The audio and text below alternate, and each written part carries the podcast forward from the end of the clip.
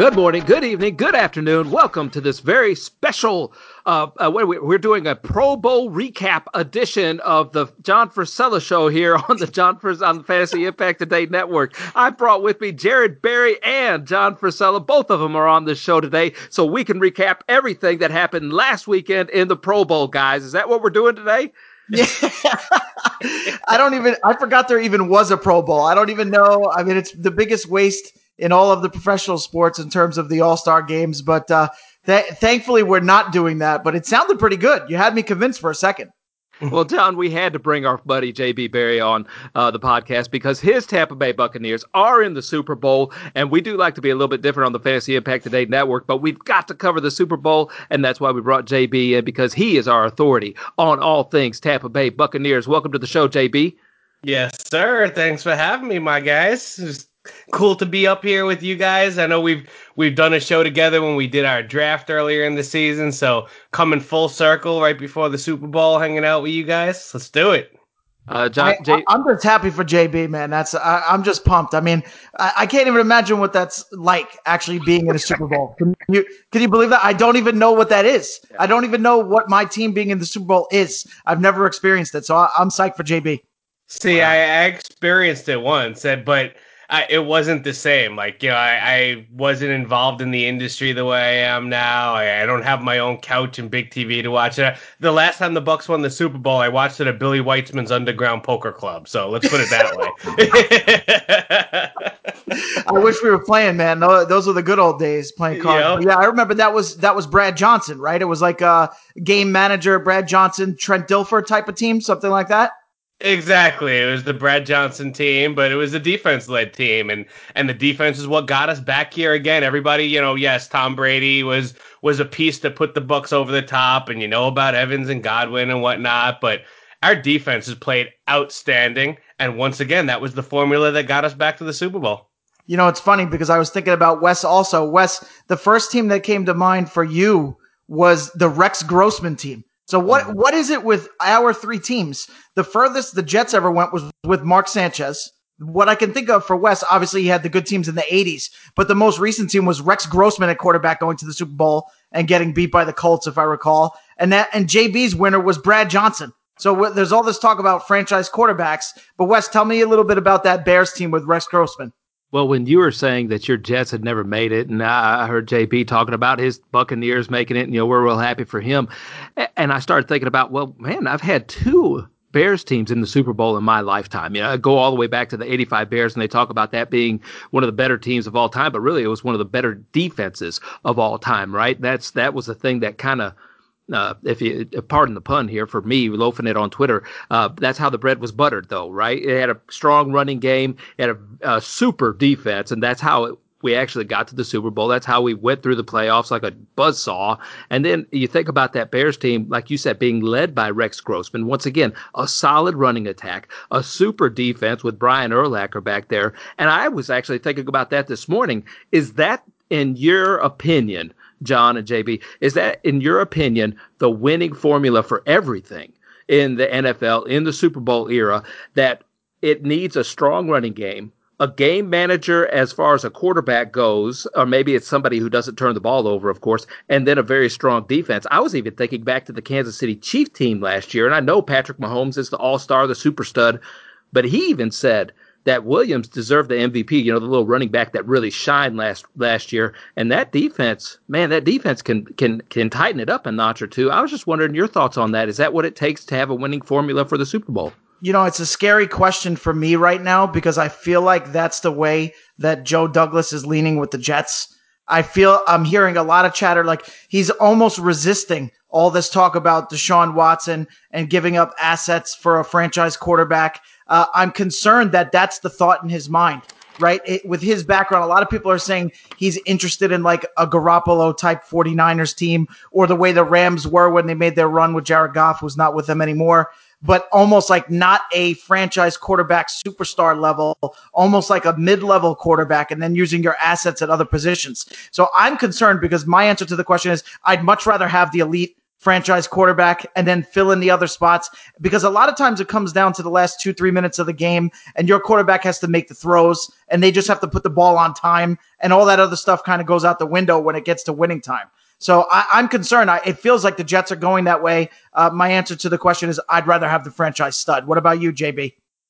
Well, we've seen it play out with the game manager. I mean, look at the the Baltimore team that that won it with Trent Dilfer, and you know it, it's I think you have to have the appropriate defense in order to make that work. And I don't think that, you know, you talk about the Jets being there, and yeah, there's a couple of nice pieces on that defense, but they don't have the dominating forces like that Ravens team had, like my Bucs championship team had. I mean, you look at that Bucs team, it was Warren Sapp, it was Derrick Brooks, it was Rondé Barber, John Lynch, Simeon Rice, Booger McFarland. Like, it was studs. Like, it was legit studs on defense. So Brad Johnson really didn't have to do that much. The running back wasn't a Hall of Fame running back. It was Michael Pittman. It was Michael Pittman Sr. So, I mean, he had an okay season, stepped up in the playoffs, had some good games in the playoffs.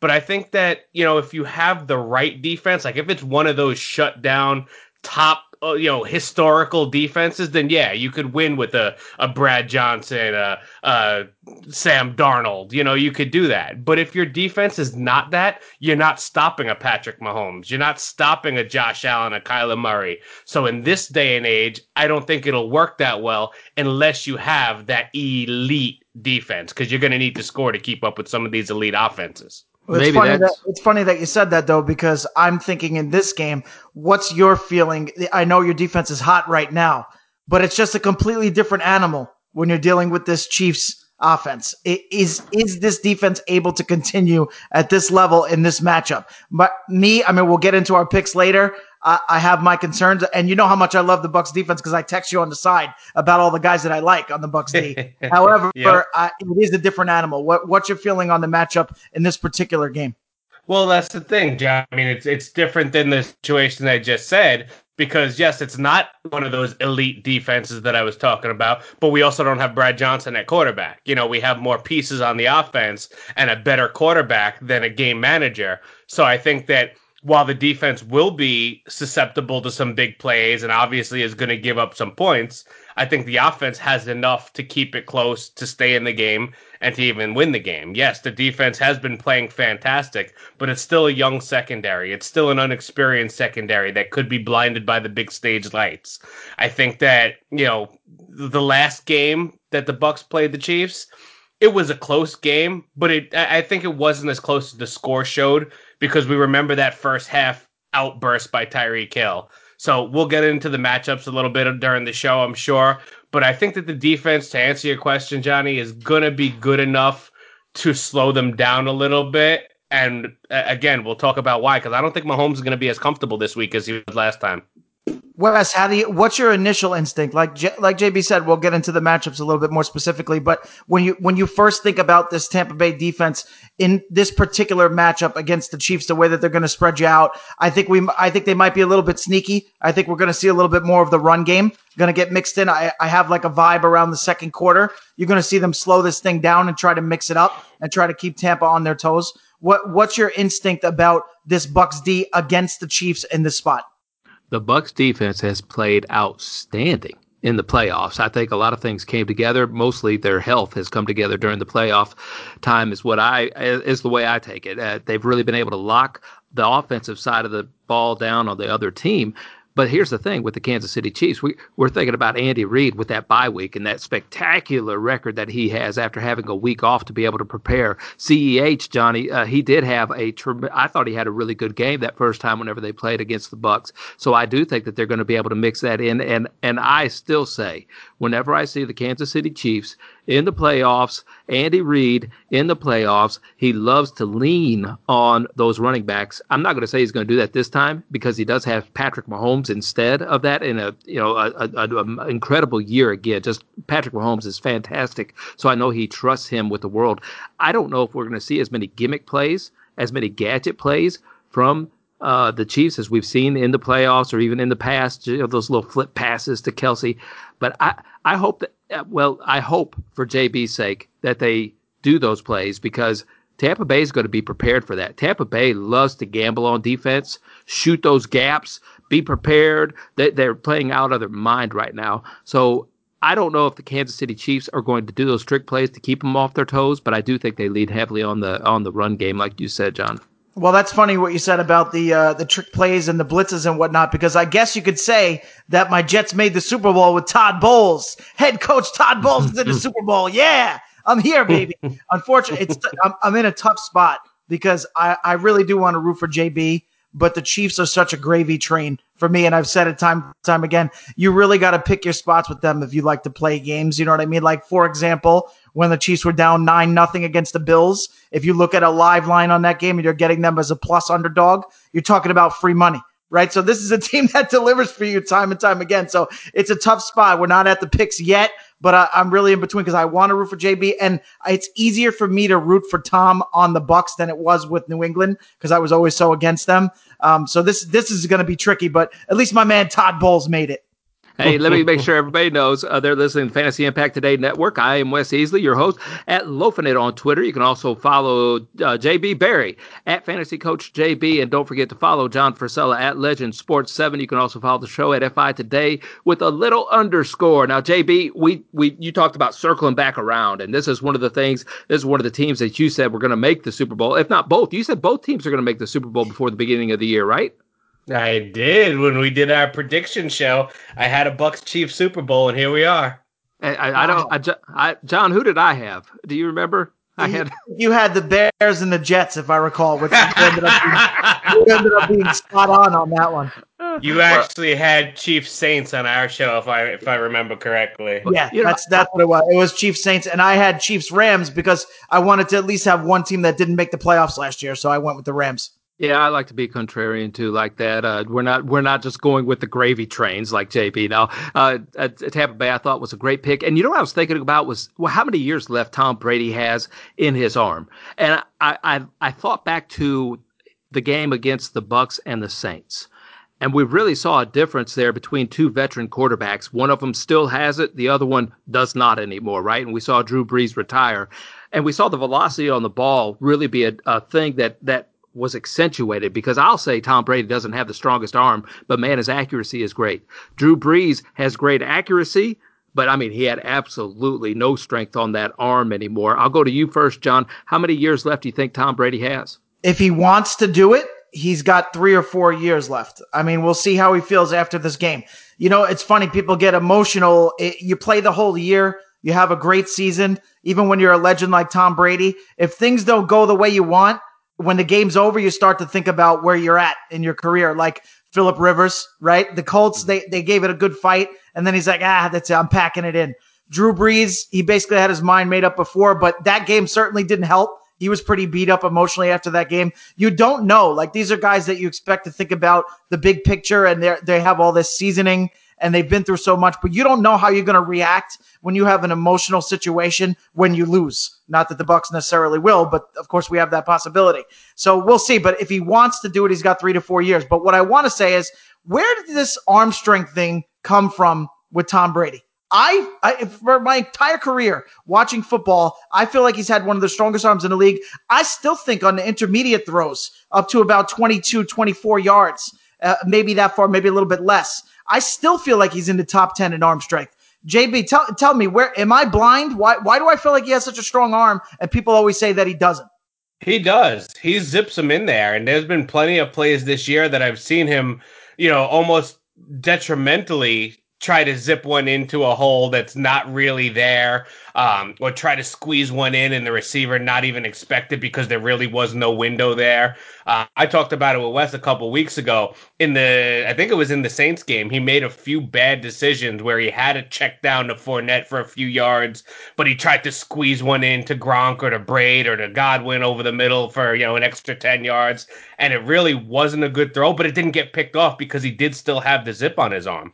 I think all that talk about him not having arm strength last year was because he had nobody to throw the ball down down the field to. So I that's where I thought it came from. Now that he's got Evans and Godwin and, and Scotty Miller, Antonio, he's got people that can go down the field. He's throwing it. He's throwing it, baby, and he's still got it. I still let's talk th- about the elephant in the room though. At some point, we got to talk about what this run by the Bucs with Tom Brady says about Belichick and the Patriots because you just made the comparison to the team that he had last year. And Tom is the same Tom. Maybe he's a little more fit because I know he's getting older and he does the regimen, the special regimen, and he works his butt off and he, he gets super fit. But other than that, it's the same guy as last year. And is again, the arm looks pretty similar to me, uh, but that team fell short. And, and you, at some point, we have to make a decision. Does this season say enough? About the state of the Patriots and Bill Belichick and Brady, whoever wants to jump in, but we got to address that because everybody's talking about it. Is seven and nine from the Patriots indicative of who they are now without Tom Brady? And is this is Tom Brady the reason why the Bucs went from seven and nine to uh, eleven and five? I mean, uh, whoever wants to jump in, but we we got to touch on that because people are asking me. Uh, I definitely think that Tom Brady obviously is good for what two, three, four wins a season especially whenever you think about the New England Patriots and how they like to, in my definitions, outsmart the room, right? They're going to do it with lesser caliber players, not the superstar players that they've normally surrounded Tom Brady with. And I thought we saw it all kind of come to an end last season with the Patriots, and we see how uh, much of an influence or how dramatic Tom Brady can have on a team of the the win totals. And when I think of Tom Brady, JB, and I'll let you address both of these things here, I think about his accuracy on deep throws being the thing that's lacking more so than the arm strength. JB, uh, the arm, like you said, like you guys said, the immediate, the intermediate throws are very strong, but it's that deep throw where I see him just being off. I don't know if that's a timing thing, if that's a age thing because you just can't calculate it all very fast and everything. But, but JB, I'll let you address those Tom Brady things.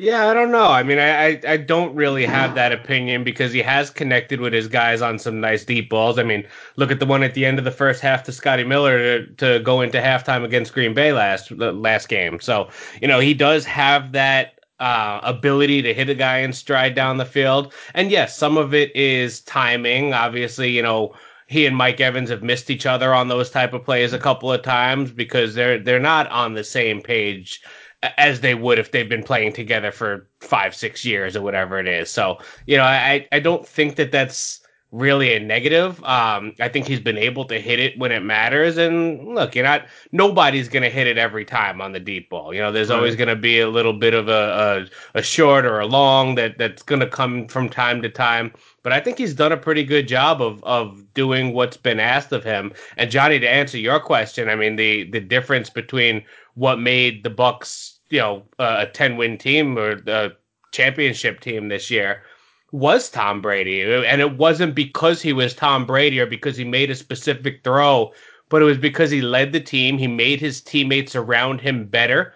And he got them over the hump. You know, these last couple years watching Bucs games, there's been so many games that we've lost by one score. And Jameis Winston just because of his turnovers or, or just because he wasn't able to get them over the hump, the Buccaneers lost those games. This year, the Buccaneers could win those games because Brady can lead you on that drive. Brady can get his guys hyped up. I mean, Wes and I had on Roy Cummings from from uh, Tampa Bay beat writer last week, and and one of the things he said was that Brady is a guy that people could follow the Bucs never had a guy that they could follow that they could get behind in the locker room and say, you know, we want to work like this guy. We want to step up like this guy. We want to be a champion like this guy. So Brady just not only on the field, but in the locker room, on the practice field, he changed the mindset of this team and elevated them to the level that you see them playing at. Yeah, yeah, I just got I just started cringing because I was thinking about Jameis Winston's speeches when he'd have the guys in the huddle. You know what I'm talking about. We saw him yep. on Hard Knocks. You could go on YouTube and you could pull up any of these things. You could see his own teammates making fun of him. So if you're yep. the quarterback of the team and everyone thinks you're corny, and no one feels like they can get behind you, even if it's just mental. Because physically, I mean, Winston, give him credit. He led the league in passing yards last year. He's he we know he has the talent. He's got the arm talent, but there's so many things that are connected to it that you have to do to get the trust of your teammates. And those speeches are just so corny. I get sick to my stomach thinking about it. John, don't you think it's the talent level surrounding Tom Brady too? In Tampa Bay, you're talking about Pro Bowl caliber players on the offensive and defensive side. Last year, New England really seemed to be leaning heavily on the defense, but they wouldn't ever put anybody with Tom Brady to help him succeed. It always seemed like they, they if anything, they were trying to sabotage him last season. Yeah, I mean, I'm concerned about that in general. I'm Not concerned. I'm happy that the Patriots aren't a thing anymore. But if you if we back up do you remember the controversy with Garoppolo? That was a big deal. It was like the, the Patriots decided in advance, certain people, Belichick being one of them, that they needed to start preparing for Brady to retire. Therefore, he wanted to keep Garoppolo around. And if I remember, it was Kraft who was like, no, we, we got to stay with Brady because we can win now. We can't be worried about setting up for the future. But once you planted that seed in Brady's head that he was replaceable, and then you don't put the pieces around him, it's sending the message that, okay, we're going to go as far as we can with what we got, and then we're kicking you out the door. And and to me, that doesn't make any sense because look where they are now, right? And and to me, it's all ego. That's that's how I feel. As much as I respect Belichick, I'm not going to throw him under the bus after everything that he's accomplished and just say this one year says everything. As much as I want to say that, however, what it says to me is what you said, Wes. They think that the system is the answer. And at the end of the day, JB put it together there. It's not the answer when there's five minutes to go in the game and it's a back and forth game and you got to put the ball in your quarterback's hand. They got to get in the huddle. These guys got to look in his eyes and say, I know we can do it because it's Tom Brady. They're, they're not going to look at Cam Newton and they're not going to look at Jarrett Stidham and say, we can get this done. As a matter of fact, if the Patriots could have looked at Cam Newton that way, they would have won 10 games because they blew four games in the last two minutes with Cam Newton playing quarterback. They actually would have won 10 games. But the quarterback is the difference, not the system. As much as Belichick wants to believe that, that he could just plug in all these guys that are low level guys or low salary guys and it's just going to work. It's not because you're, it doesn't matter what team you are. You're not going to beat teams by four scores. You're going to be in a game with 10 minutes to go at least half the time and say, we got to make the plays down the stretch. So, you know, it's, it's a crazy, the whole situation. It's wild. I, I feel great. I feel all warm and fuzzy inside that their ego between the two of them, between Belichick and McDaniels, they have to be sitting in the dark right now. I just picture them in a dark room with the lights off, smoking cigars and just being like, what happened, man? Nobody's talking about us. It's Super Bowl well, time. We went seven and nine and we're not there. Well, now they got their their third musketeer back, Mr. Pencil, so they'll be all right now that they got Matty P back. Now the three of them could smoke cigars together and try to figure out what to do next year. What but it ain't gonna be Tom Brady coming back to him, that's for sure. what a disaster Detroit was. Talk about, you know, it's again a lot of it. There's all these things between the lines that a lot, and that's why I always, you know, I don't use the term expert. I say analyst. There's a lot of these experts out there that are going to give you all the analytics, and it's great and we like to take that information to account. We certainly don't discount that, but there's so many things between the lines when you're dealing with men that athletes know, right? And no offense to some of these guys. I know it for a fact because I speak to them personally and I know them from their history. Some guys in the Ivy League that I know that got into the business, some guys that got jobs that never played. They don't understand that aspect of it. And with Detroit, that was the issue. Guys would look at Matt Patricia and just go, number one, he doesn't look like a professional. He looks like a bum. Number two, we don't feel prepared. We look at this guy. He's worried about the defense. He's not worried about the whole aspect of the entire team. We don't feel prepared and we can't get amped up and jacked up ready to play. And you saw it with Detroit time and time again. Anybody who watched Detroit this year, they the effort level was poor. I don't know if it was Golladay being injured and out of the lineup a lot, but they they just didn't play for him. You at the end of the day, you could talk about X's and O's up and down the river. But if you don't play for your coach, the effort is the most important thing. And it wasn't there for Detroit. Now he's back in New England. Yeah, and just to circle back to Wes's question, I mean, he asked about Brady and how long he can go with it, and and that's the thing, you know, he, he's he's under contract this year and next year, right? So when I did the prediction that the Bucs would get to the Super Bowl this year and play Kansas City, I did have Kansas City winning it, but then I also said the Bucs would be back next year, they win it next year, and Brady would ride off into the sunset. If that happens, I think that that happens. He retires on a championship note. If it doesn't happen, I think he does, like Johnny said, have three or four good years left in him. So he could always sign, you know, a, a, friendly one year deal to come back and, and try it again. I don't think Gronk has more than maybe one more year left in him.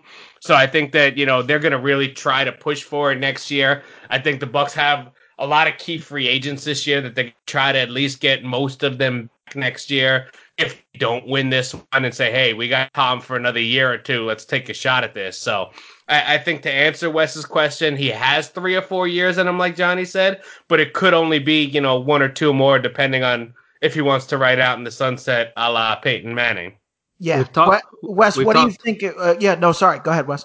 Uh, we've talked a lot about uh, Tom Brady here, a little bit about Patrick Mahomes. Uh, there was a huge Stafford and Goff deal that went down, by the way, since the last time uh, the three of us have even been able to talk. It, that's obviously Detroit made out like a uh, seems like a bandit on that one. Uh, with the possibility, the possibility for the Rams having a franchise quarterback. John, I didn't get a chance to pick your brain about the Stafford Goff deal. Tell me a little bit about that. Yeah, I mean, I tweeted out my main feeling, and my my main feeling is can Sean McVay get Stafford to really care about winning? I, I, it's my gut feeling. I, I have to read facial expressions from what we can see on TV. I got to read body language. And the comparison I've been making is the body language of Matt Stafford over the last year and a half is a lot like Sam Darnold. And I'll explain what that is. What that is, is when things are going well, they get in a rhythm. Everything looks fine. The team does well enough to compete. When things are not going well, that it's not defeatist. They're not defeatist. They're not like going to lay down and sulk. They're not those type of guys. However, they're not going to fight to dig out of the hole. So, and that's the, that's the sense that I got from Stafford and very clearly to me. So the question for me, most importantly, is Ken McVay now, which I'm sure they've already gotten together and they're doing their Zooms and their Skypes and all that stuff. Can he get him jacked up and amped up and say, we want to win a Super Bowl. We don't just want to bring in Matt Stafford to light up the fantasy stats and spread this ball around and get us going down the field a little bit more. We want to win the Super Bowl. We want to get you all amped up coming from Detroit, a team that never wins.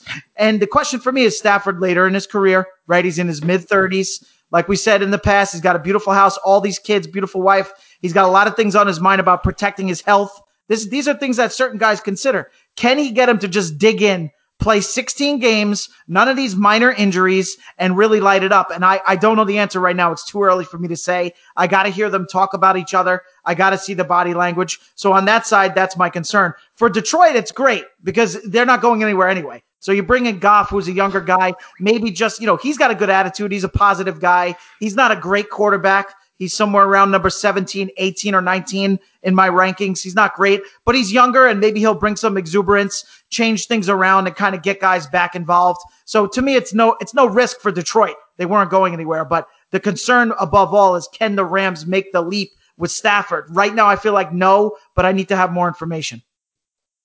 JB, uh, I, Deshaun Watson and Carson Wentz are also still being speculated on being on the move. Do you have any latest updates on those two guys? I've heard the Bears with both of them.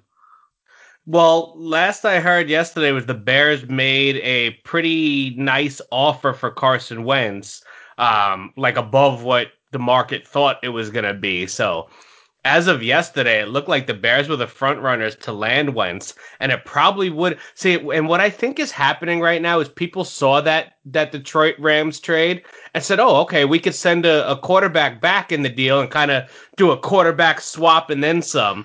So I think that that this is what teams are trying to do now. You know, if you're going to trade Carson Wentz and and package Mitch Trubisky and some other stuff, or or maybe package Nick Foles because you don't want Carson Wentz to walk the locker room and see Foles there again. We saw what happened last time that happened. Foles, you know, challenged him for his job, but I, I think that Wentz will end up in Chicago based on what I was hearing yesterday.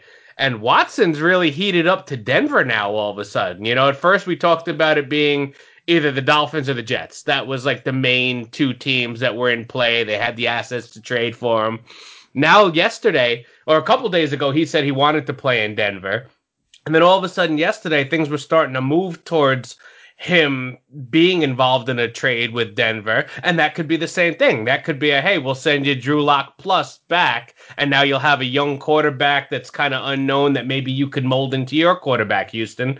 So I think that uh, at this point, I still think and and wish that the deal was around Watson going to Miami with a swap for Tua because I got a lot of Dolphin fan friends that I'd like to succeed. Johnny, sorry, I know they're in your division and you don't want them to succeed, but I, I think Watson to Denver is actually heating up right now, and that would be a huge boost to all those pass catchers in Denver.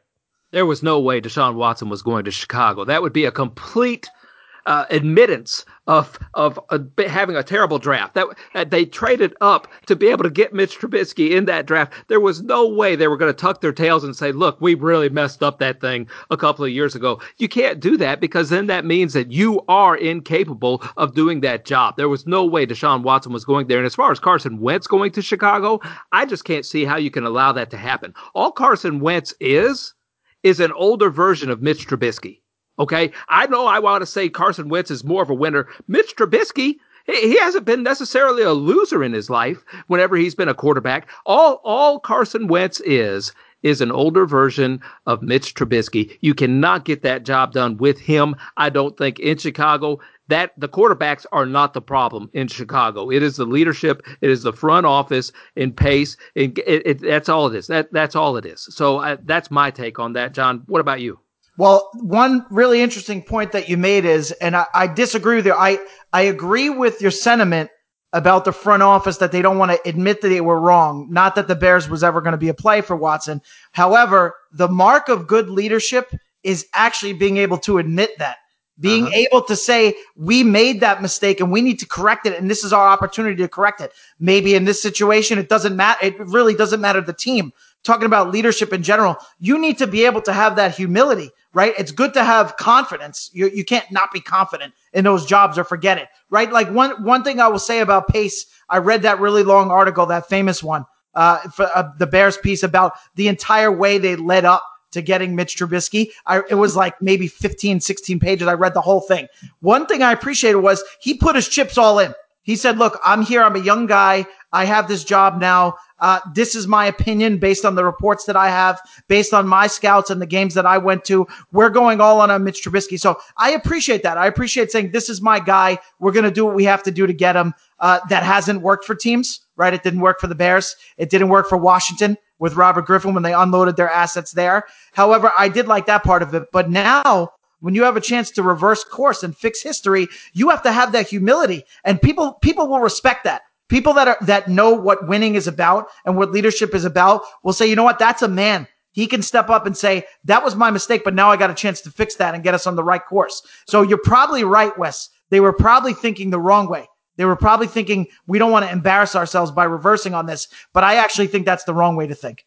No, I, you said good leadership. I do I haven't seen good leadership in that front office yet. So that's why I didn't think that they would do that at all because that would be good leadership. And I think that that's exactly the Pace is exactly the opposite of that. His, his, his this is what his theory is.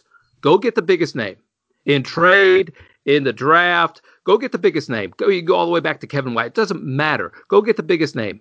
He traded up and he overpaid for Mitch Trubisky. He was going against himself. They were taking advantage of the rookie there. Maybe they were floating around rumors and he heard the rumors. So he started panicking and he really wanted Mitch Trubisky and he gave up assets to get him. The same thing's going on with Carson Wentz. Nobody else wants Carson Wentz.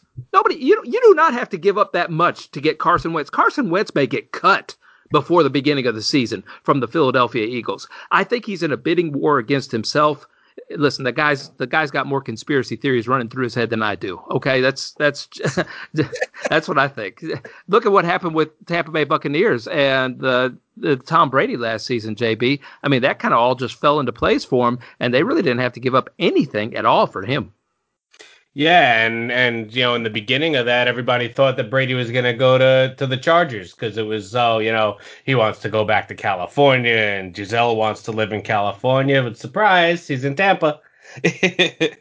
and even the guys that came along with him, we didn't have to give up anything. We have just pick up Antonio, pick up Fournette, Gronk came out of retirement and just came along. It wasn't like we had to trade to get there. So it, it was awesome the way it shaped out, and hopefully they finish the job here this week.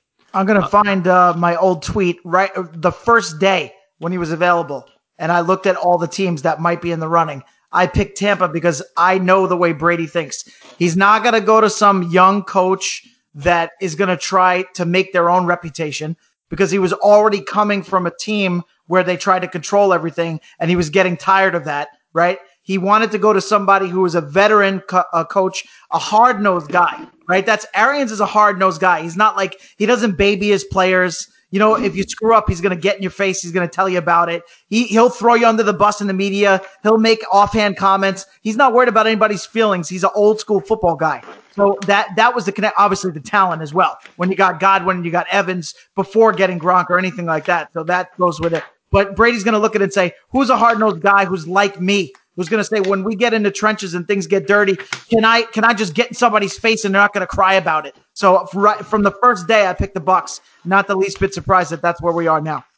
Well, we talked about the lack of weapons that he's had in New uh, in New England for the last few years, and if you look at an opportunity to come in and play with Mike Evans and Chris Godwin, it's like, wow, I, I have to jump at that. You know, it, you think about it, it's he's never had weapons like this before.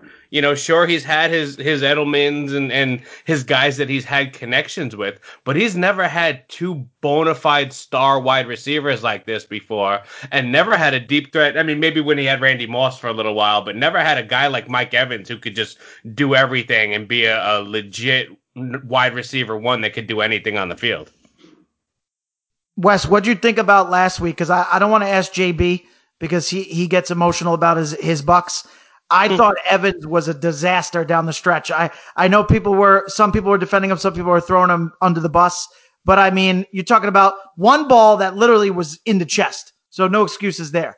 Then you got another one that was definitely a tough ball. It was above his head. It was at the fingertips. Definitely a tough ball. I give him that. But then you got another ball where he didn't find the ball and it turned into an interception, right? You got to come back, not come back and make a play and make a catch. But when that ball's floating up in the air, you gotta you gotta take a look back over the shoulder and have a sense of where it is and come back and become a defensive back. Wes, what what was your opinion? Did you feel like Evans could have done more to limit the turnovers in the second half of that game? Evans is a very emotional player, right? When he's on the field, he's he's got his emotions to the to the utmost degree all the time.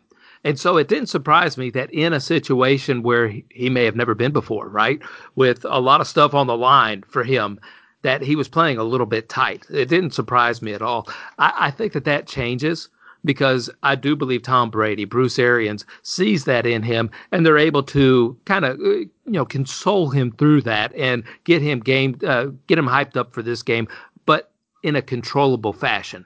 So I, I thought that that was not surprising from Mike Evans at all. He wears his emotions on the sleeve, and I know personally I do the same thing. And and so whenever you get into an, a situation like that, it just can cause you to play a little bit tighter than normal. I think that gets uh, alleviated this time around in the Super Bowl. What about you, JB?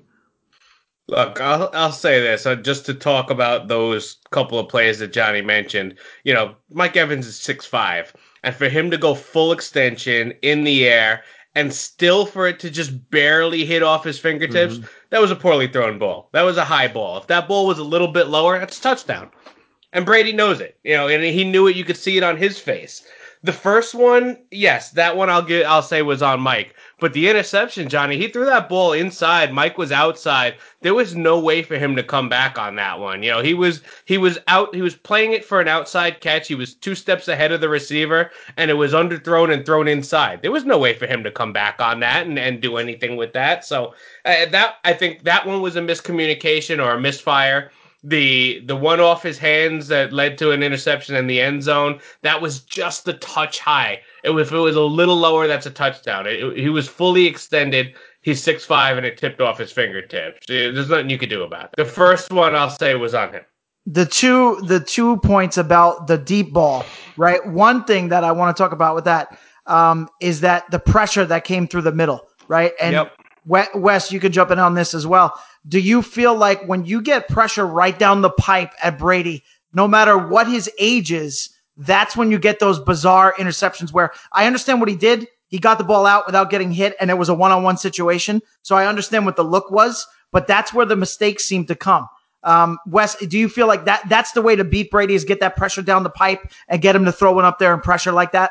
That's always been the, the thing against Brady is that if you get pressure right down the middle, because he loves the pocket, and, and any pocket quarterback is going to feel a little bit of pressure right there. You're going to feel like you're out of sorts. I, I remember playing uh, snowball fights, you know, and you build those little snow forts. You guys did this up there in, in in your area where you build those snow forts, and the whole point of the game was to try and bust down the fort and get to their snowballs. At least that's what we did in Illinois. And you always just go up the middle. I, there was no reason to sneak around the sides and everything. Only only reason why you wanted to do that was if you wanted to make the game longer. But if you just get it up the middle and get that pressure up the middle and just destroy their fort, it's all over. And I think that that's the that's going to be the Kansas City Chiefs operating system this go around in this game is to try and pressure Brady up the middle. If you can get that pressure up on Brady, that's always a recipe for disaster. Well, JB, that's the way they have to do it. They yeah. have to do it that way because it, it's going to be Frank Clark matched up against Aaron Stinnie, who's a backup guard. You know, we lost our, our starting right guard two weeks ago. So we've had a backup in there who's been playing pretty well. And that's where they have to get their pressure on him because you got Ryan Jensen at center and you got Ali Marpet at left guard, who are fantastic offensive linemen. Donovan Smith's been playing well at left tackle. He, he's had an up and down career, but he's been locked in and playing really well. And the rookie Tristan Wirfs has been playing well at right tackle. So really, the the weak link in that offensive line is Aaron Stinnie at right guard, who is a backup, who's played okay. But on that play that we were just talking about, I actually just pulled up the video of it and watched it. That's who got beat. That's where the pressure came from. Pressure came up the middle. Stinnie got beat. Jaire Alexander was actually on Evans and forced him outside the throw was inside and the safety had an easy shot at it because Mike Evans was three steps away because Alexander forced him outside. So that's the key. They're going to have to get Frank Clark up the middle on Aaron Stinnie, and that's the that's the only way that they're going to be able to get pressure, I believe, because the rest of the offensive line's been playing really well. And Gronk will be back to help block again, also. Yeah, well, you know, the whole thing, uh, Gronk in in general, it's kind of worked out the way that we thought, right? Which is that they have other tight ends on the roster right? You're getting some pop up performances from Brate. And now it's like, okay, Gronk made it to the end of the year. That that was ultimately the plan, right? It wasn't like we, we go back up to the beginning of the season where we talked about the rankings.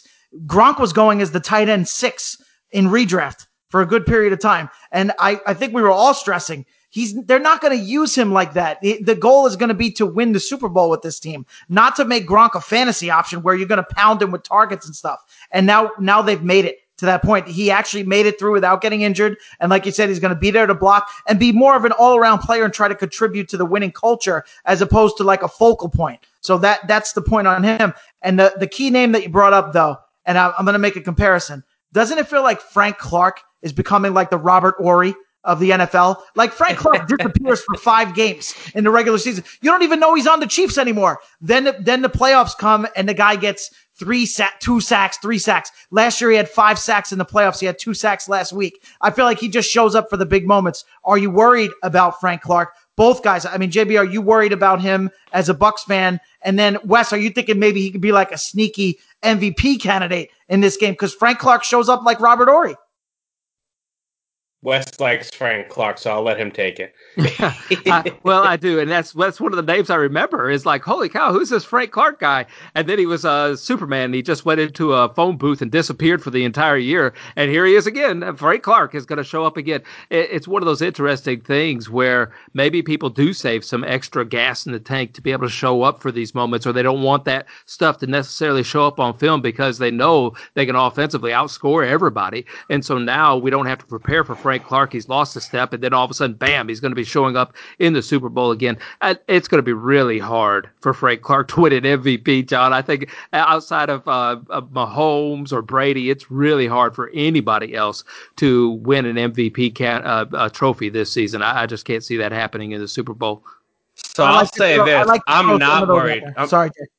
No, I'll say this: I'm not worried about Frank Clark. I think that Donovan Smith has been playing well. See, Frank Clark plays a lot on the edge, right? So he'll be he'll be seeing a lot of Donovan Smith, and he'll be the guy that gets the Gronk double, that gets the Gronk chip, that gets the the running back chip. So I think that they're going to be able to contain Clark. It's Chris Jones that I'm afraid of. Chris Jones plays interior. A lot of the times, Chris Jones will line up in that slot, which would be against Aaron Stinnie on the right guard spot. So I think that it's going to be Chris Jones on the off on the defensive line that has the impact and I'm more worried about him than I am Frank Clark.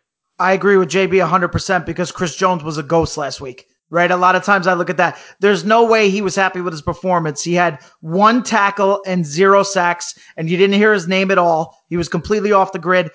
I mean, I feel like a guy like that who's really almost a superstar, definitely a Pro Bowl type player, he's not going to be okay with that performance. And like you said, they're going to be concerned about Clark on the outside. Maybe he'll get an extra chip here or there, and they'll they'll be able to contain him. And Jones is the guy who's going to have to bounce back after that performance last week. So I would also be concerned about Chris Jones. All right, guys. Let, we we get into here on the John Frisella Show fantasy sports a lot, but now it's all about the Super Bowl, and we have a point spread to think about. We've got pl- player props, guys. Is it me or like should I look for every player prop or any kind of prop bet? I guess, and and find every one of them that's a plus like three fifty five and just lay five bucks on it because uh, a lot of them seem to be, hey, that's got a possibility of happening, or is that all just set up by Vegas, Johnny, to lose your money? Yeah, I mean, it is set up to lose your money, but if you're risking low amounts like that and you can afford it, I'm okay with that strategy, to be honest, because to me, prop bets are dead money. What, let me tell you about why prop bets are rigged in general, and you can figure this out. Any prop bet where the player gets injured, you lost already right? You get a player that gets injured in the first second quarter. Why do you think they win? Futures before the season is another one. It's, it's a lot of times dead money because you're betting on the situation before the season, which means nothing when guys start to go down and they start to get injured. The same thing with a prop bet when you use a player prop, right? You're taking a guy, you don't know what's going to happen. How many guys in football have minor injuries where they miss two quarters or they miss the game altogether? It happens every single game. So, so by design, prop bets have a lot of dead money built into them. So I actually like your strategy, Wes. If you can afford, you know, whatever your level is, if you're going to do $5 a bet and you're going to take a big plus, maybe you'll hit one or hit two and you'll end up at a winner at the end of the day. I don't like the, I don't think big money plays on prop bets are smart. I don't agree. I don't like that at all. So I like your idea, Wes. Well, well there's the- like this, this, there's one here, JB. Total players to throw a touchdown pass, including overtime, is over two and a half. It's plus 700. JB. Plus 700. Uh, that's Tom Brady. That's uh, Patrick Mahomes. That's Travis Kelce, right? Do I get, do I get it then? Well, you just told us that they weren't going to run many gimmick plays. So which well, one? Just, but, but, I mean, okay, fine. They, I don't think they're going to run a lot of gimmick plays, but we know that they run those kind of gimmick plays. And, and this is over two and a half. This is plus seven hundred, John. Uh, uh, JB. Well, yeah, that's the thing, Wes. A lot of these things are, you know, you could talk yourself into any of these prop bets, right? right? That's why they're out there. That's why they're options. You could talk yourself into any of them, but to Johnny's point, if you're playing it for fun and you're going to throw five bucks at a bunch of them, fine. But if you're somebody who's going, oh, I'm going to put a thousand bucks on this, I'm going to turn it into seven thousand bucks, and it's like, eh, you really don't have much of a chance, and that's why the odds are what they are. There was one that I yesterday that was uh, chances of fat guy touchdown was like plus 2000 or something like that for an offensive lineman to score a touchdown. Yeah, you could talk yourself into that with those type of odds, but the likelihood of it happening isn't really much. So Johnny said, if you're doing it for fun, you want to five bucks at a bunch of them, and if you hit one, you make your money back, or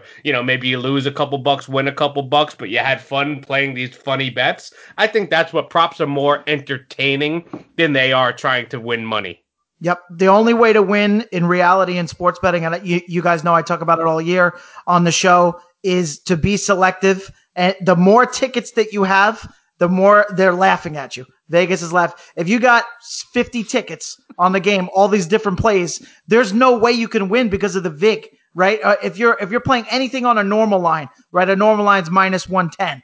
You're not going to win. And if you're taking too many of these plus lines, some of them are automatic losers. So you're throwing automatic losers in there. That's dead money. So the only way to win in reality in this game right here is to pick one of the four main plays and say, that's it. That's my only bet. It's either I'm taking the Bucs with the spread, I'm taking the Chiefs with the spread, I'm taking the under, or I'm taking the over. One play.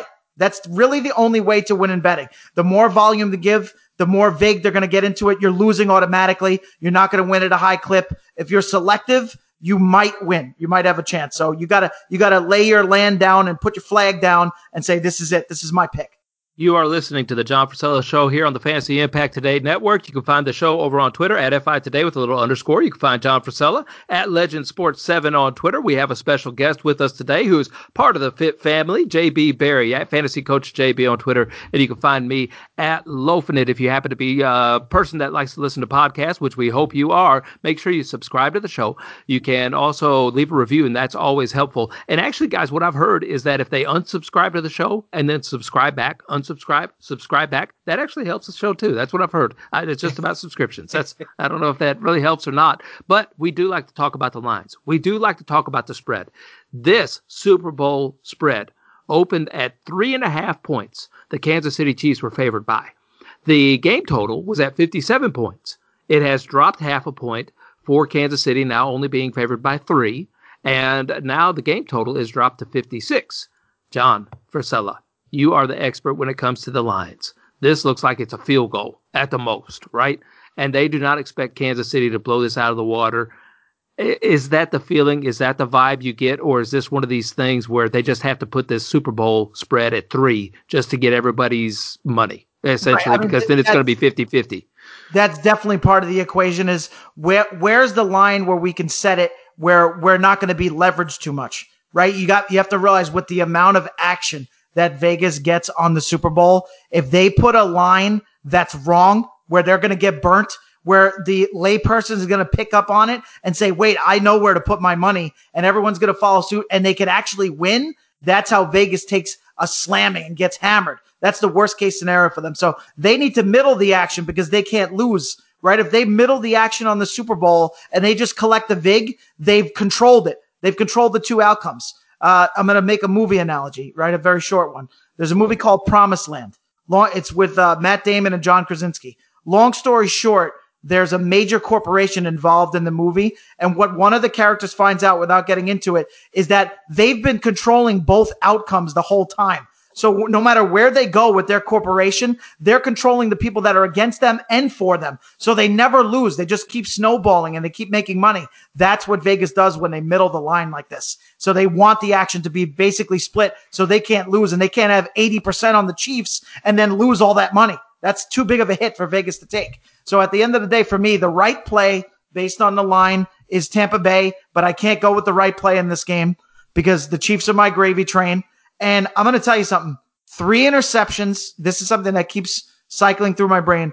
Three interceptions against that Packers defense, which to me, that Packers defense has been pretty embarrassing over the grand scheme of the last two playoffs, not being able to pick up their offense and give them one strong game. You can't give that offense with Aaron Rodgers one good performance where you actually hold up the fort and you're the reason why the team wins. They haven't done it once to throw three picks, Brady there, and then the way the Chiefs defense played against Buffalo, which is the best I've seen their secondary play probably in two or three years. That was a lights out secondary performance. I am concerned for the Bucs that the turnovers will come again. Because if you get that pressure from Chris Jones or you get that pressure from Frank Clark and then you get that, let me shout out my man, right? The main guy that I want to talk about in this particular game. And that's Bashaud Breeland. I had no idea he was that good and he's physical. He's playing old school corner out there. He was, I know he's their number one. I know that. But this past week against Buffalo, he was out of this world, physical, jamming guys, making the referee put pressure on the referee, right? If he has a game like he had and they can get a little bit of pressure, I'm concerned those, those turnovers are still going to be there for the Bucs. So I'll be honest with you. My score in this game is 31-21 Chiefs. So that's a Chiefs play on the line and that's an under. That's my play. Okay, so let me let me hit on a couple of those points, right? So you brought up Breeland, who has been playing fantastic. He's he's actually looked really good, and you're right, he's been playing physical. He did a good job playing physical on Diggs last week, but he's five eleven. He's two hundred pounds soaking wet. Okay, Diggs is also six foot, not very built. This week he's got to deal with a guy who's 6'5", 230. So I don't think he's gonna be he's gonna have it as easy trying to play physical against Mike Evans. The turnover is certainly a concern. Um, we talked about a couple of them from that Green Bay game, and Green Bay has Jaire Alexander, who's one of the best cover corners in the league. KC does not have that. So yeah, those turnovers, a couple of them were mistakes, and we could see one of those again where pressure comes through the middle, Brady rushes a throw, hoping something happens, and it doesn't happen. I don't think we see one that you know, they're driving in the red zone that tips off of Evans' fingertips and turns into an interception. We're not going to see that. And we saw two turnovers from Kansas City from from Pat Mahomes last year in the Super Bowl. So they could turn it over just as easily to the Buck secondary who's forced five turnovers this, this postseason.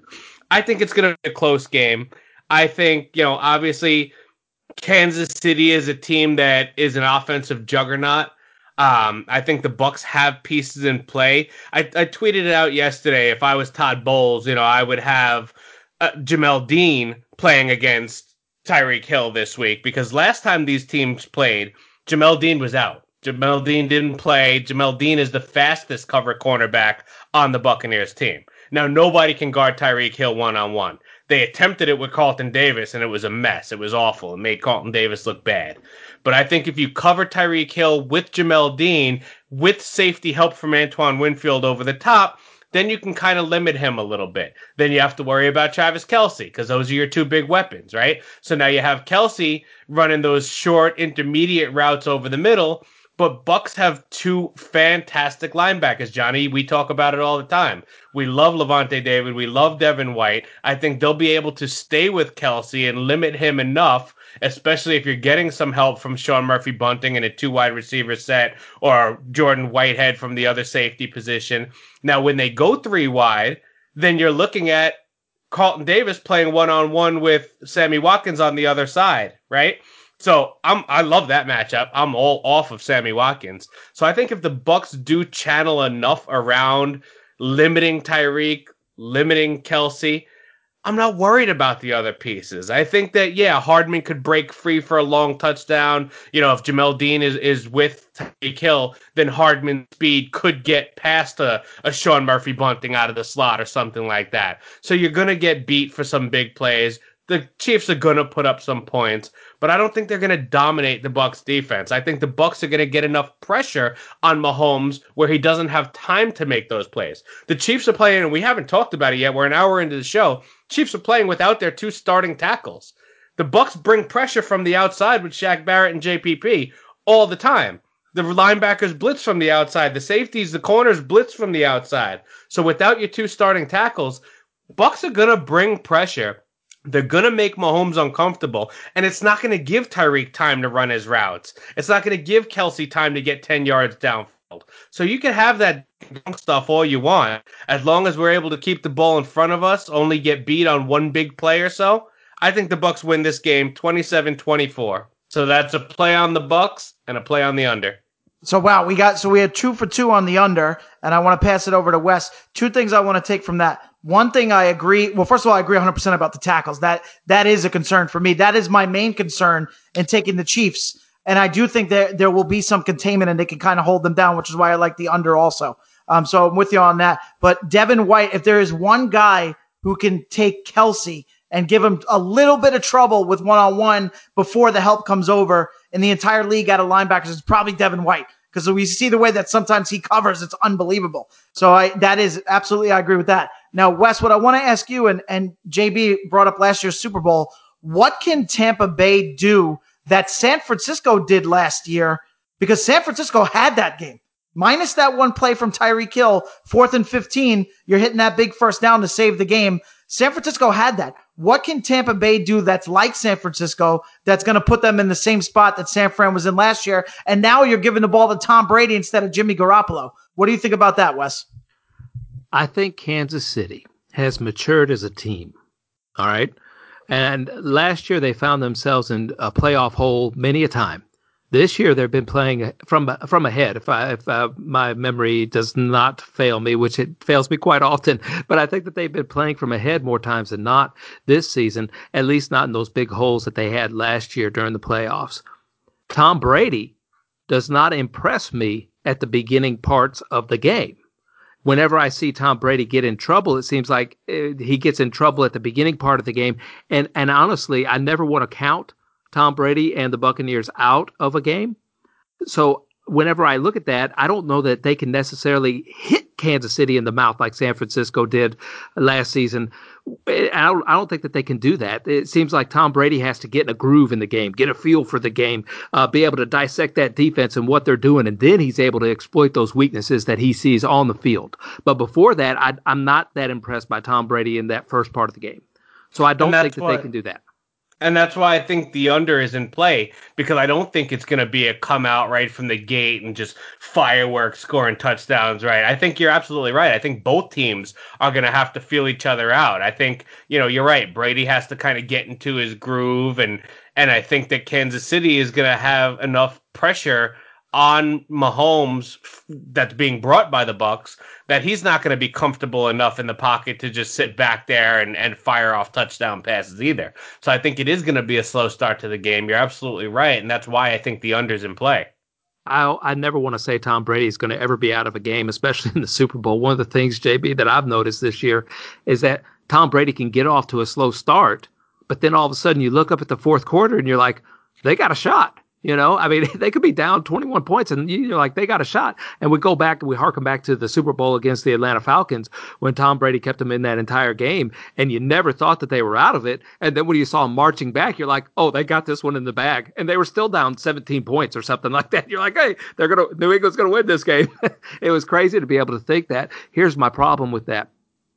The Kansas City Chiefs team seems to be their defense whenever they're able to fly around with no pressure on them, that's where they excel tremendously. When they can pin their ears back and they can go after the quarterback or they can take chances on the ball, when they can play loosey goosey. And by the way, I, am going to say this about the Kansas City Chiefs team, and I, I don't mean to make any Kansas City Chiefs fans mad because Alabama is one of the dirtiest teams out there on the field where they will play right up until that referee is about to throw a flag. I'm not saying they play up to the whistle. I'm saying Alabama plays right up until that referee is about to throw a flag, and it, it, seems to be dirty a little bit, right? But but what it, what it is, it's a mind game. It's playing psychological warfare. It's trying to get the better of that team, showing them that you're dominant. And Kansas City does that nowadays. That's the team I think that has taken that that trophy away from the Patriots, who I thought that it tremendous over the last several decades, uh, over the last decade anyway. And Kansas City is right now on that cusp of being a very dirty team, JB. And that kind of worries me when I think about Gronk or Mike Evans or somebody like that who are susceptible to injuries. Yeah, and I think that, you know, uh, the New Orleans Saints are the dirtiest team in football. Okay, well, I mean, okay. They have, right, okay. They've got a lot of dirty players on that defense, especially. But you know what? When you mention it about the Chiefs, I, I think that – it's kind of like what Johnny was saying earlier with with the way Breeland was playing physical last week. You got a lot of undersized guys on this secondary. You know, the biggest, the the tallest guy in this secondary is Charvarius Ward, who's six one. Mm-hmm. Everybody else is six feet and under. That's Mathieu, Thornhill, Sneed, Breeland, all of them. So they're little guys that are playing against six four, six five wide receivers. So I think they have that little bit of that Napoleon complex where, you know, they have to be tougher. They have to be the little dog that bites your ankles to let you know that they're there in that fight. So I think that's kind of why they've assumed that, you know, Mathieu, the Honey Badger's been that type of physical, you know, come at you type of player. So I think that you know he's kind of given the rest of them that identity, and they're playing as that you know Chihuahua biting your ankles type of secondary. But I, I don't know, man. I don't think that's going to have an effect on Evans and God. I think that they're healthy enough that that it's not going to have an effect on them. So to answer your question, John, I really see this being the opposite for the Buccaneers than I did for San Francisco. I don't think that they can play the way San Francisco did. I see the Bucs getting in a hole. I am not sure that they will be able to get out of that hole against that Kansas City defense, against that speed on the opposite side of the field, because that is unmatched speed, in my opinion, that the Kansas City Chiefs have as a team defense. And and, and actually, JB, I hate to say this, because I'm I'm gonna I'm my daughter's not in the room you guys both know my daughter's got this crush on Patrick Mahomes, right? And it's bugged me all year long. I am going to the store and I am buying me some TB12 gear. Actually, I'm going to buy uh, me and my wife uh, some Tampa Bay Buccaneer gear, just a little bit, because you know we're the old school guys. And I'm going to let my uh, two daughters have Kansas City Chief gear, so they can be kind of a uh, kids against the parents kind of a thing for tomorrow. Uh, but I, I unfortunately, I see the buck, I see the Buccaneers digging themselves too big of a hole early in this game to get out of, and I see Kansas City being able to win this game. I like the ten points, John, that you said. I just haven't been able to come to a, a complete uh, point total on this. Uh, the under's fine with me too. Well, one thing one thing I want to back up to, which is really important, is we talked about the physicality of the corners in general and the way the game's being played. Uh, have you guys seen what I've seen, which is that there seems to be a directive from the top in the NFL, from Roger Goodell or somebody up there, way up there, that these referees were told in this playoffs people don't want to see stoppages. Yeah, let, let these guys figure it out between each other. So if, if I don't think I'm blind, I'm pretty sure I've seen that in almost every single game. How does that play into this game? How does the fact that they're going to let them play and they're going to they're going to let the cameras roll and let the players figure it out? Who does that benefit and how does that play into the result of this game? In my opinion, it benefits the Bucs. Uh, we just talked about how the Kansas City secondary is an undersized secondary that plays with that, you know, Napoleon complex type chip on their shoulders to try to be physical. But okay, take your little five nine self and try to be physical with six five Mike Evans or six five Cam Brate, and let me see how that works out because Mike's gonna body you all day long. On the Buccaneer side, on the defense, Sean Murphy Bunting is like a professional sneaky holder. Like I've seen it all year long. Like he's really good at holding somebody to the point that the referees don't see it and let's go just in time for them to not throw the flag on him, you know, right before they can see it. He's really good at that and he uses it to his advantage. Use it in the game and on the interception on Lazard. He kind of like pulled him back and, and and propelled himself enough to get in front of him for a touchdown, uh, for an interception and, and pulled it off like just before the referees could see the hold. So I think if they're going to let stuff go, this Buccaneers secondary is scrappy. Carlton Davis is a G. I think you know eh, they're going to take advantage of that stuff too. So I, think it benefits the Bucs if they're going to let things go with the big See, receiver and the sneaky secondary. See, I think it's the opposite. I've seen Kansas City do it better than anybody else in this postseason. And John, I completely agree with you. I don't think the referees even know they got a flag in their pocket in this postseason. During the regular season, it seems like they're all for protecting the players, but in the postseason, it's let them play, let them play. And and to me, the Kansas City Chiefs team has done that better than anybody else whenever I've watched them play in these playoffs. And I, have told you, I've said it earlier this podcast that Mike Evans wears his emotions on the sleeve, and whenever he starts getting in these head game warfares, and trust me when I say I think the Kansas City Chiefs know that, whenever they start getting in Mike Evans' head, it, it's harder for him to have a huge game. Um, and I, I, could almost see this just really not not ending well for Mike Evans in some degree. And I'm not a hater of Mike Evans. I really respect what he does, and I think he's a chippy player as well, and he's a little bit of a dirty player. But man, that those Chiefs take it to a whole nother level. I don't know about you guys, but I I like it this way. I, I mean, yeah, I kind of I kind of know you know JB is tricky right? Because those that are listening, I know JB for years and years and years and years. And JB is a tough athlete like myself and like Wes. We when the going gets tough, that's when we rise up. Like that's his background. However, JB, we've gotten into some spats on Twitter about refereeing. If anything at all is borderline, it's a no call for me. I don't I don't care what the play, no matter what the type of flag or play is. Anything where you're like, I'm not sure, I'm not sure means no flag. You need to be 100% positive. That's that's the way I feel because football. I played football. I played football in leagues with no pads. So, you know, we played tackle football leagues with no pads for a few years.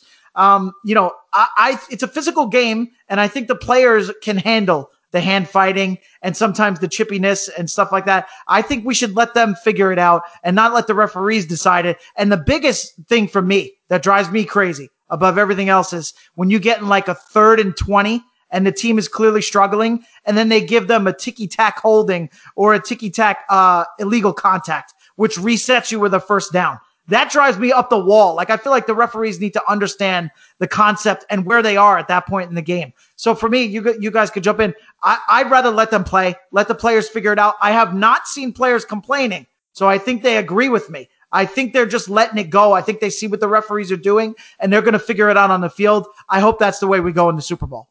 That being yeah. said, I think the quarterbacks need to be wrapped in bubble wrap and put a protective bubble around them because I hate watching terrible quarterback play in the NFL. Um, that might be just because I watched my Bears play so many weeks in a row, but uh, I, I don't. I want the quarterbacks not to be allowed to get hit after the flag or after the play and all that stuff. I, I, they they need to be in a protective wrap completely, JB. Yeah, and, and I I do agree with Johnny. I like that they're not calling all the ticky tack stuff. I like that they're letting them play.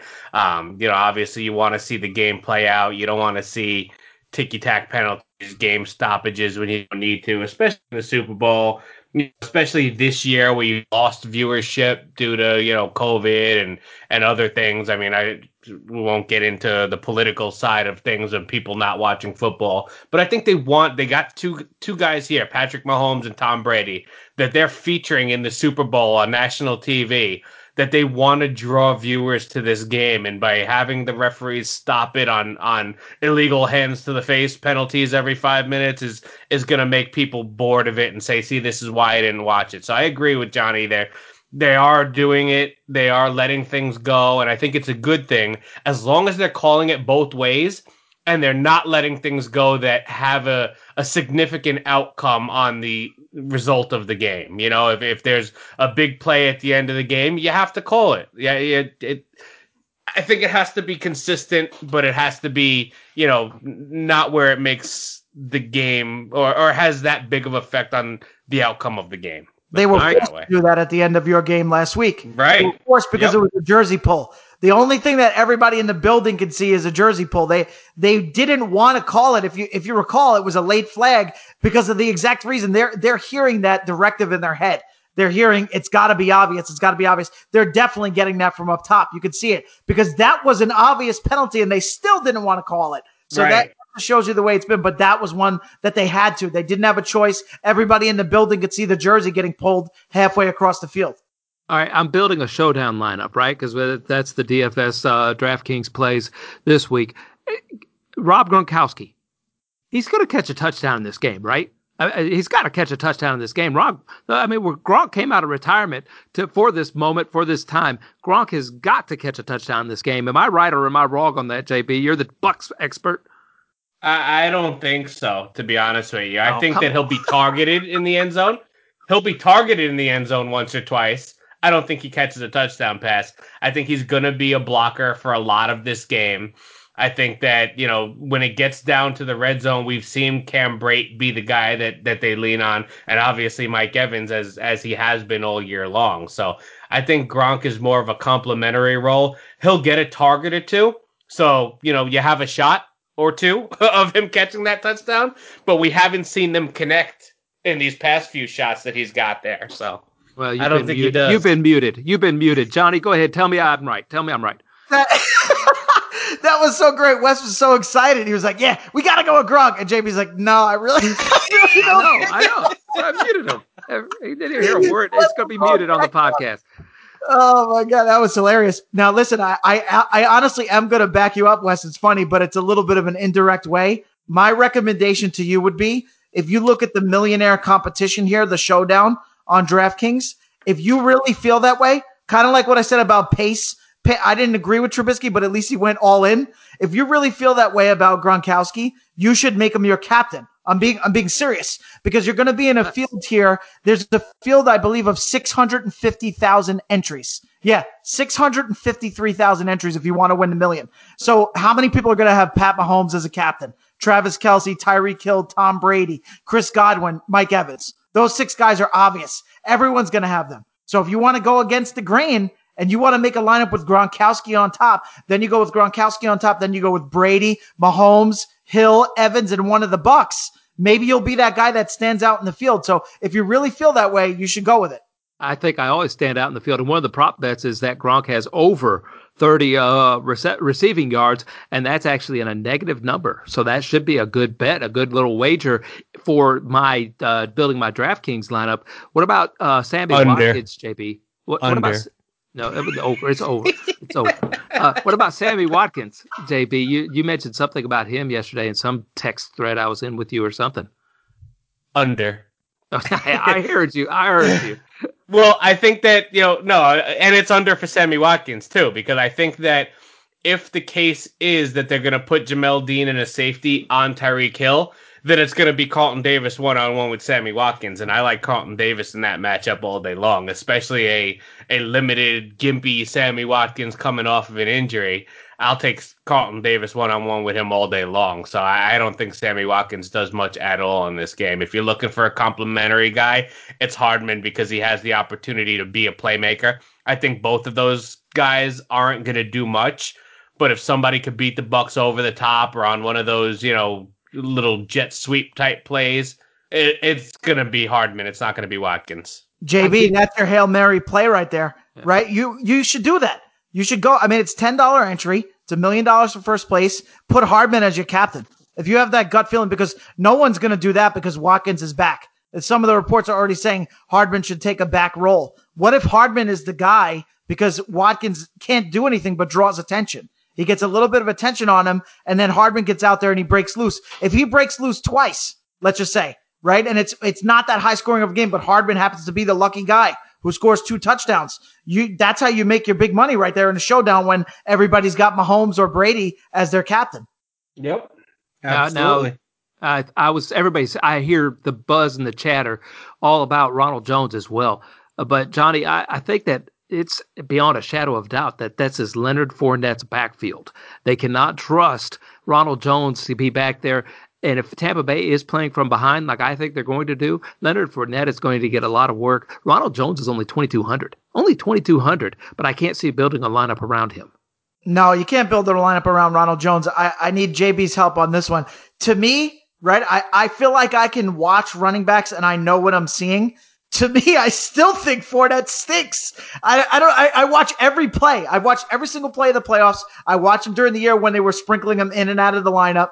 He. I don't like his vision. I, I. They show us plays from behind, from the quarterback level, and I see him missing holes. I see him running right into the back of offensive linemen. He kind of runs weird. He runs like a guy who doesn't like. He, he's not athletic. He doesn't run the way that he used to. It's the injuries. It's not so much him right? Because I remember in college, he was just, he was so strong and so fluid. He was absolutely dominant, which is why the Jaguars took him as high as they did in the first place. But now I'm talking about the beat up older Leonard Fournette. He doesn't look good to me, but he's making things happen. He absolutely is. I take my hat off. However, I see him dropping easy balls. I, I, I'm not blind. I see him dropping three balls a game that should be caught. JB, tell me, how is he getting it done and what, how is he past Ronald Jones and become this guy for the Bucs? Well, he's past Ronald Jones because Ronald Jones was injured. You right. know, Ronald Jones missed the Washington game. He was banged up before that. Then he was just kind of getting his feet under him, literally, for the New Orleans game. And then last week, I mean, yeah, Leonard Fournette outproduced Ronald Jones, but Leonard Fournette had 12 carries and Ronald Jones had 10. So they did split the rushing workload. Fournette did more with it. And I think it's just a matter of, you know, when the hole opened up. You know, the offensive line won their matchup or happened to win their matchup on the couple of times that Fournette broke some good runs. That being said, to Wes's point, if you think that the Bucs are going to be playing from behind in this game, and a lot of people seem to be thinking that, then it is Fournette that's a pass catching back. Ronald Jones has no Tom Brady has no faith in Ronald Jones as a pass catching back. He's had struggles with it for the last couple of years, and that's something he's really going to need to work on if he wants to be the, the alpha dog top back next year. But I think that it is going to be Fournette, and we saw it last week. He had five receptions. He didn't do much with it, but he had five receptions last week, and that's what makes him the better play, quote unquote, of the running backs. I think Ronald Jones outrushes him this week. Ronald Jones is the guy who can break the 60 yard run if he gets loose. So he's the more explosive back. I think he can get hot easier than Leonard Fournette at this point, Johnny, for the same reasons that you said. Fournette doesn't look the same after his injuries as he used to look back when he was younger. So I think Jones does get more carries because I think he does spring a couple of them you can run on this Kansas City team. So Ronald Jones's running style can break free for a couple of nice rushes. I think he outcarries him, but Fournette obviously is the receiving back. So it's it's going to be a shared backfield back there. It's tough to just pick one. I think they're both going to have good roles this week. So those are some sneaky plays that we're dishing out to people here. I mean, you got the possibility of playing Gronk as your showdown captain. You got the possibility of Ronald Jones, Fournette, Hardman, I mean, I, I don't think if it goes down to an obvious one and it's an obvious lineup that wins the showdown, it's going to be split millions of ways, right? There's going to be thousands of people that have the same lineup. And if you're going to win in a big field like that, you got to do something different. So that's some options for our listeners. I mean, we know anybody can tell you to put Mahomes or Kelce up there, but you know, you come to the Fantasy Magnets and a John Frisella show, and the big, I, I, this is the big three episode because in the NBA it was Michael Jordan, Scottie Pippen to start, and then all of a sudden after that, everybody went to the big three. They went to Kevin Garnett and Ray Allen and Paul Pierce. and then they went to Tim Duncan and Ginobili and Tony Parker. And that's what you got here today. You got the big three show with JB and Wes and Johnny Fro. I said earlier. Can I be Tim Duncan? You, you, I don't know if you want to be Tim Duncan. Uh, CEH CEH had a I said CEH had a big game last time. I don't know what I was looking at because it, he didn't. He he only rushed 11 times for 37 yards. I think he had one catch for two yards. Only finished with five DraftKings points last time. I think I was looking at the game he had the prior week against Las Vegas earlier. I don't know. I've had that stuck in my head too all week long. So I've been in my calculator. My CEH button has been a little bit stuck on the wrong thing. I think is what it was. Uh, so guys, we talked about our lineups. Help me build one here. I got one. I'm ready to build one uh, in my captain spot. I don't know if I want to stick Gronk in there, but man, that, that sure does sound appealing, John, whenever I think about it. I've been sticking Leonard Fournette in there, and I've always been like one player shy of being able to, who I, who I really love that lineup. So maybe if I stick Gronk in that captain spot, uh, but he's, if I stick Gronk in the captain spot, he's only going to get like 10 points. That, not if he gets two touchdowns. There, there's always a possibility, no matter who it is, as long as it's a regular player, there's a chance they could score two touchdowns. If they, I'll give you twenty to one odds that he doesn't score two touchdowns. I'm not taking it. I'm not taking it. there's no way I'm taking it. I've, I've, been against Gronk all year. I think it was a show. You know, I, I, I thought the whole thing from the beginning was, you know, let's put Brady and Gronk together, get everybody, you know, all riled up about the team and have some leadership. I, that's I, I believe in all that stuff. But as a productive player, I really thought it was all a show, which is why I had zero shares of Gronk in fantasy the entire year, which worked out well. Um, but yeah, I mean, if you're going to go that route, though, if you're going to go Wes's way and you're going to play against the grain, the way that it has to work out for you to get all the money is gr- your play action on the one yard line, and Gronk gets his one touchdown there. And then you get another one where Godwin and Evans are getting all the attention and he just gets loose for a second and Brady threads the needle and he gets his second touchdown. And two out of the four touchdowns that Tampa Bay gets are Gronk. And then the only way you can do it, Wes, is if you put him with all the obvious guys. There's no way you could have like a Gronk lineup with a Hardman or with a Watkins. That's not going to work. It would have to be okay. like Gronk with Mahomes, with Brady, with Kelce, with Hill, and with one of the Bucs superstar players. I think that's the only way it could work out.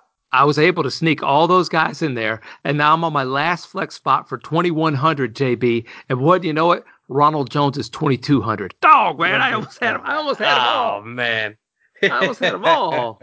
I guarantee you they knew that. That's that's not an accident right? You you guys have to understand with DraftKings in Vegas, like I was like, the amount of inside information that these guys have and how sophisticated these algorithms are. These algorithms are out of this world, built by the smartest people you could possibly imagine and the smartest computers you could possibly imagine.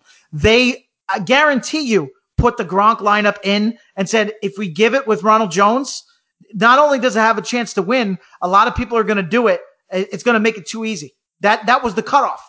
They build these salaries building it on different lineup combinations and knowing which way is it too obvious and too good of a lineup. So that's not a, an accident that you see that breaking point at $100 in salary right there. Okay, so if I take Tom Brady out, who's a in my head he's a 20 something ish player on DraftKings, right? That's how many points he's going to get. And I stick a Chris Godwin in there who's right there at that 20 point mark too, or should I go with a Mike Evans who's a little bit cheaper? I then have 3300 if I if I, look that that puts me at the Chiefs defense, I can get Ronald Jones. I can get Ronald Jones. I can get the Bucs defense. I can do a lot of things with that. Uh, what do you think, JB? If I who should I play, a Godwin or an Evans, or should I go with Fournette? I'll tell you this: I love Evans and I love Fournette to both score touchdowns this game. Uh, more so Mike Evans. I think Mike Evans is going to show out this game. Obviously, if we win, it's probably going to be Tom Brady that gets the MVP but I think Mike Evans is going to have an MVP type game if the Buccaneers are going to win this game. Mike Evans has battled so much in his life. When he was nine years old, he was sleeping upstairs in his house when his father was murdered. his father, who was abusive to his mother, was murdered by his uncle. So I, I the guy's just had such a, a troubled childhood growing up without his father and and you know just being in a house for something that traumatic he's built himself out of that he's a pillar in the community he does so much for charity and for the city of tampa uh, he's such a great guy he's going to come out and ball out this game and i wouldn't be making a lineup without him in it that's a JB. That's a JB Mike Evans captain lineup right there, all the way. All Gotta the do way. it. I don't know, JB. I feel I feel some biases coming through because you're a Tampa Bay guy.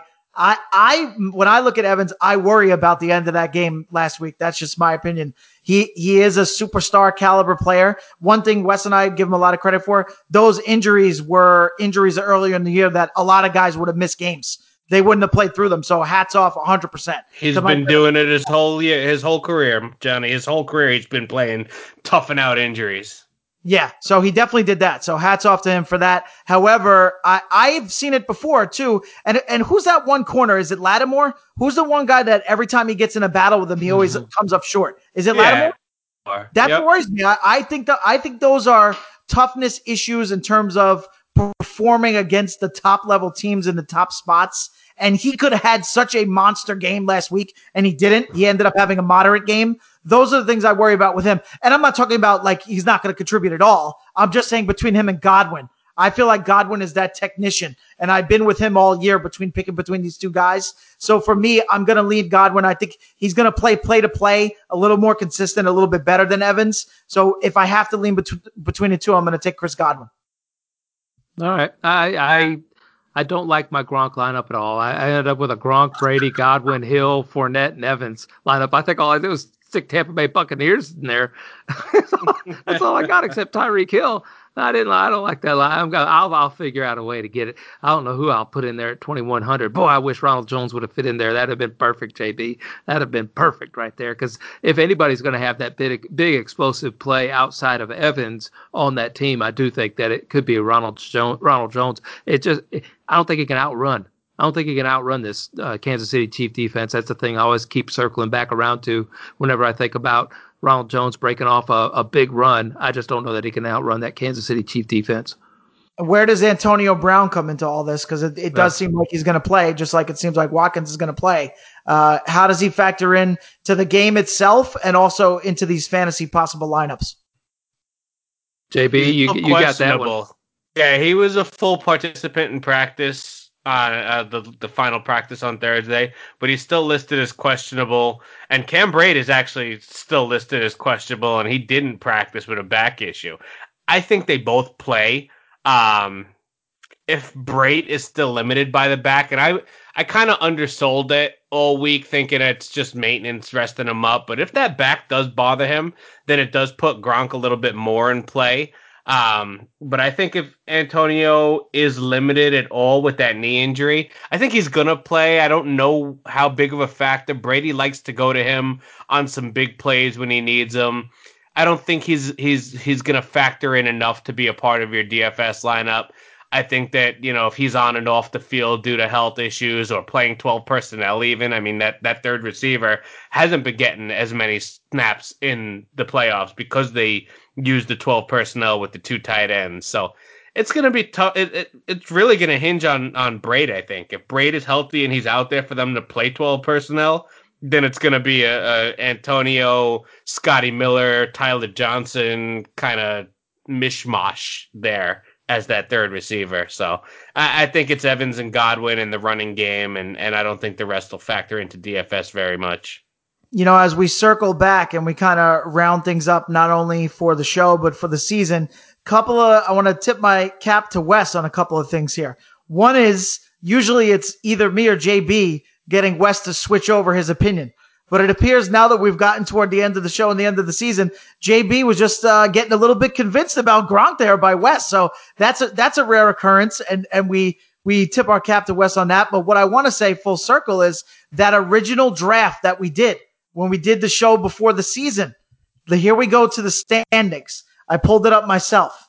JB Barry out of 12 teams ended up coming in ninth place with a total score. It was like rotisserie style, basically best ball uh, of 1964 points, which was almost basically when you look at it point for point, we basically tied J- myself and JB because I had just barely over 2,000 points, which is you know give or take one game or one, one a couple of performances there, and I came in seventh.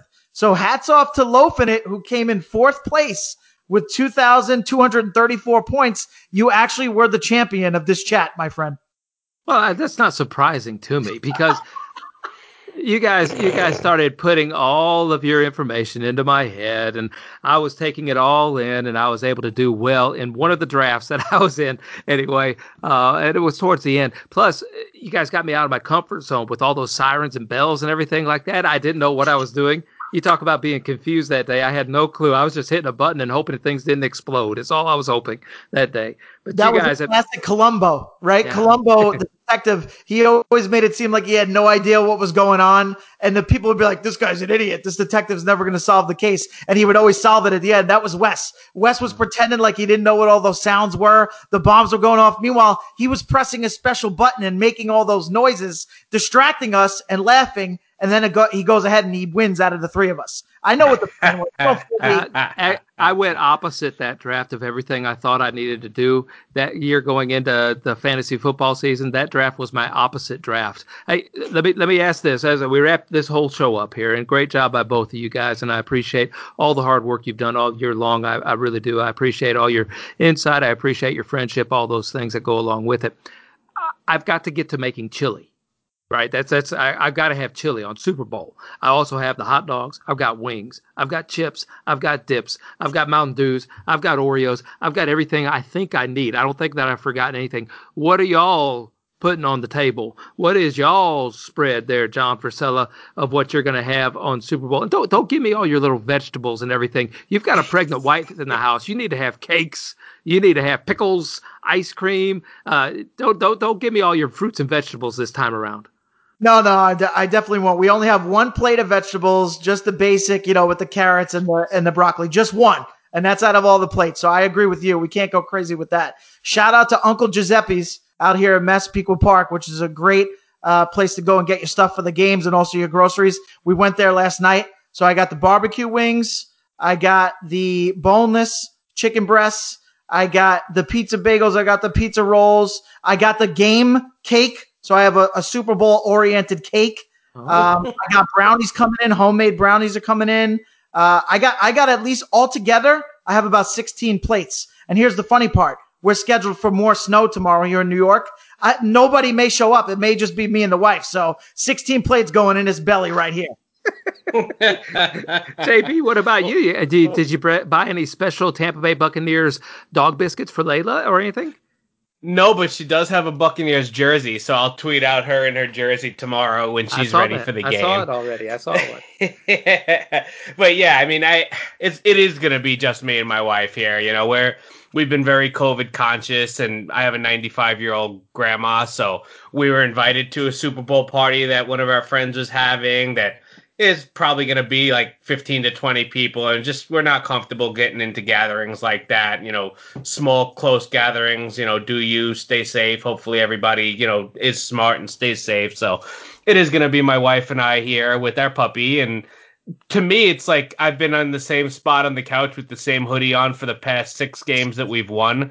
So I need to stay there and do the same thing that I've done for the same games that we've won. So yes, you do. I, I am going to make my chili, Wes. I, I, make a phenomenal chili that my wife loves. So I'm gonna make my chili tomorrow morning. She's gonna make her pigs in a blanket tomorrow morning, and that's gonna be the mainstay of what we're eating. You know, we didn't go too crazy because it is just gonna be the two of us, and and my fat self is about 50 pounds overweight as it is. So you know, we'll have the the chili, we'll have the pigs, and you know, we'll go from there. I think you know we'll have chips and and salsa and whatnot to pick on, and and I had to go out and get more Michelob Ultra because that's what I drank for the past six weeks also.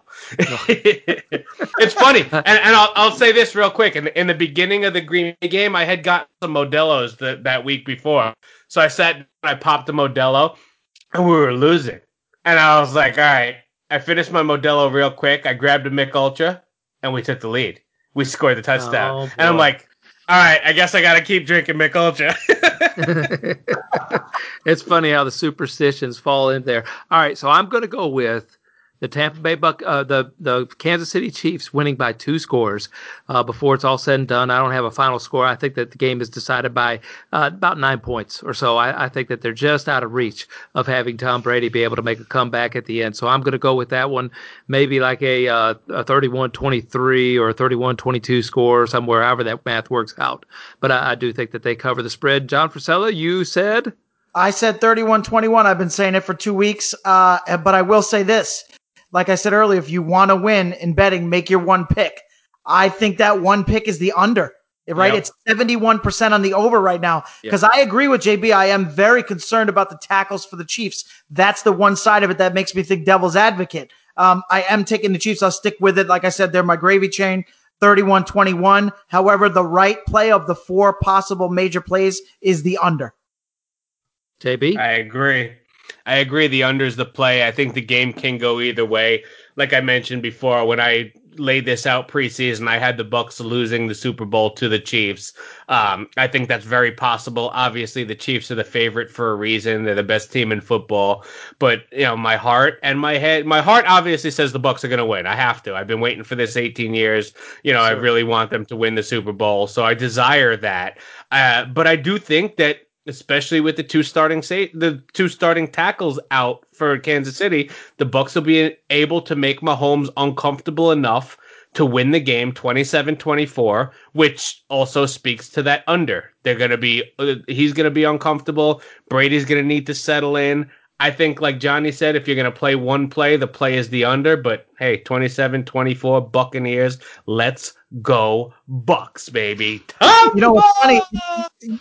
Let's go. You know, it's funny. JB and I did not discuss the score beforehand, and we both came up with 51. So there are pools where they ask you to pick the final score of the game, like the pool I'm in with the spreads. One of the tiebreakers is the final score of the game. So for our listeners, I mean, that's without even talking to each other. And Wes was in the same area without talking to each other. 51 looks like the number if you're going to lay down a number and you have to guess the final score total. That's the pick, 51. Yeah, that's a, that's really good. Great show by you guys. I appreciate you wrapping up the Pro Bowl like that for each and every listener we have out there. Now that Super Bowl special has been special, and this year has been special here on the Fantasy Impact Today Network for fantasy football. We'll be moving in some different directions coming up here in the future, but I just want to make sure everybody knows that they can follow JB on Twitter at Fantasy Coach JB. They can follow John Frisella on uh, Twitter as well at Legend Sports Seven. You guys thought I was going to do that, didn't you? You thought I was going to say John Legend somewhere in there, and I did. That's the way to end it, man. You got to end it with John Legend. Going out on a high note. at Legend Sports 7 on Twitter. You can follow me on Twitter as well at Loafing It. I keep hovering around 5K, JB. I shared it with you. I hit five I've hit 5K at least three times this week, and then it dips back under. Hit 5K, dips back under. I, three times at least this week. I hit 5K.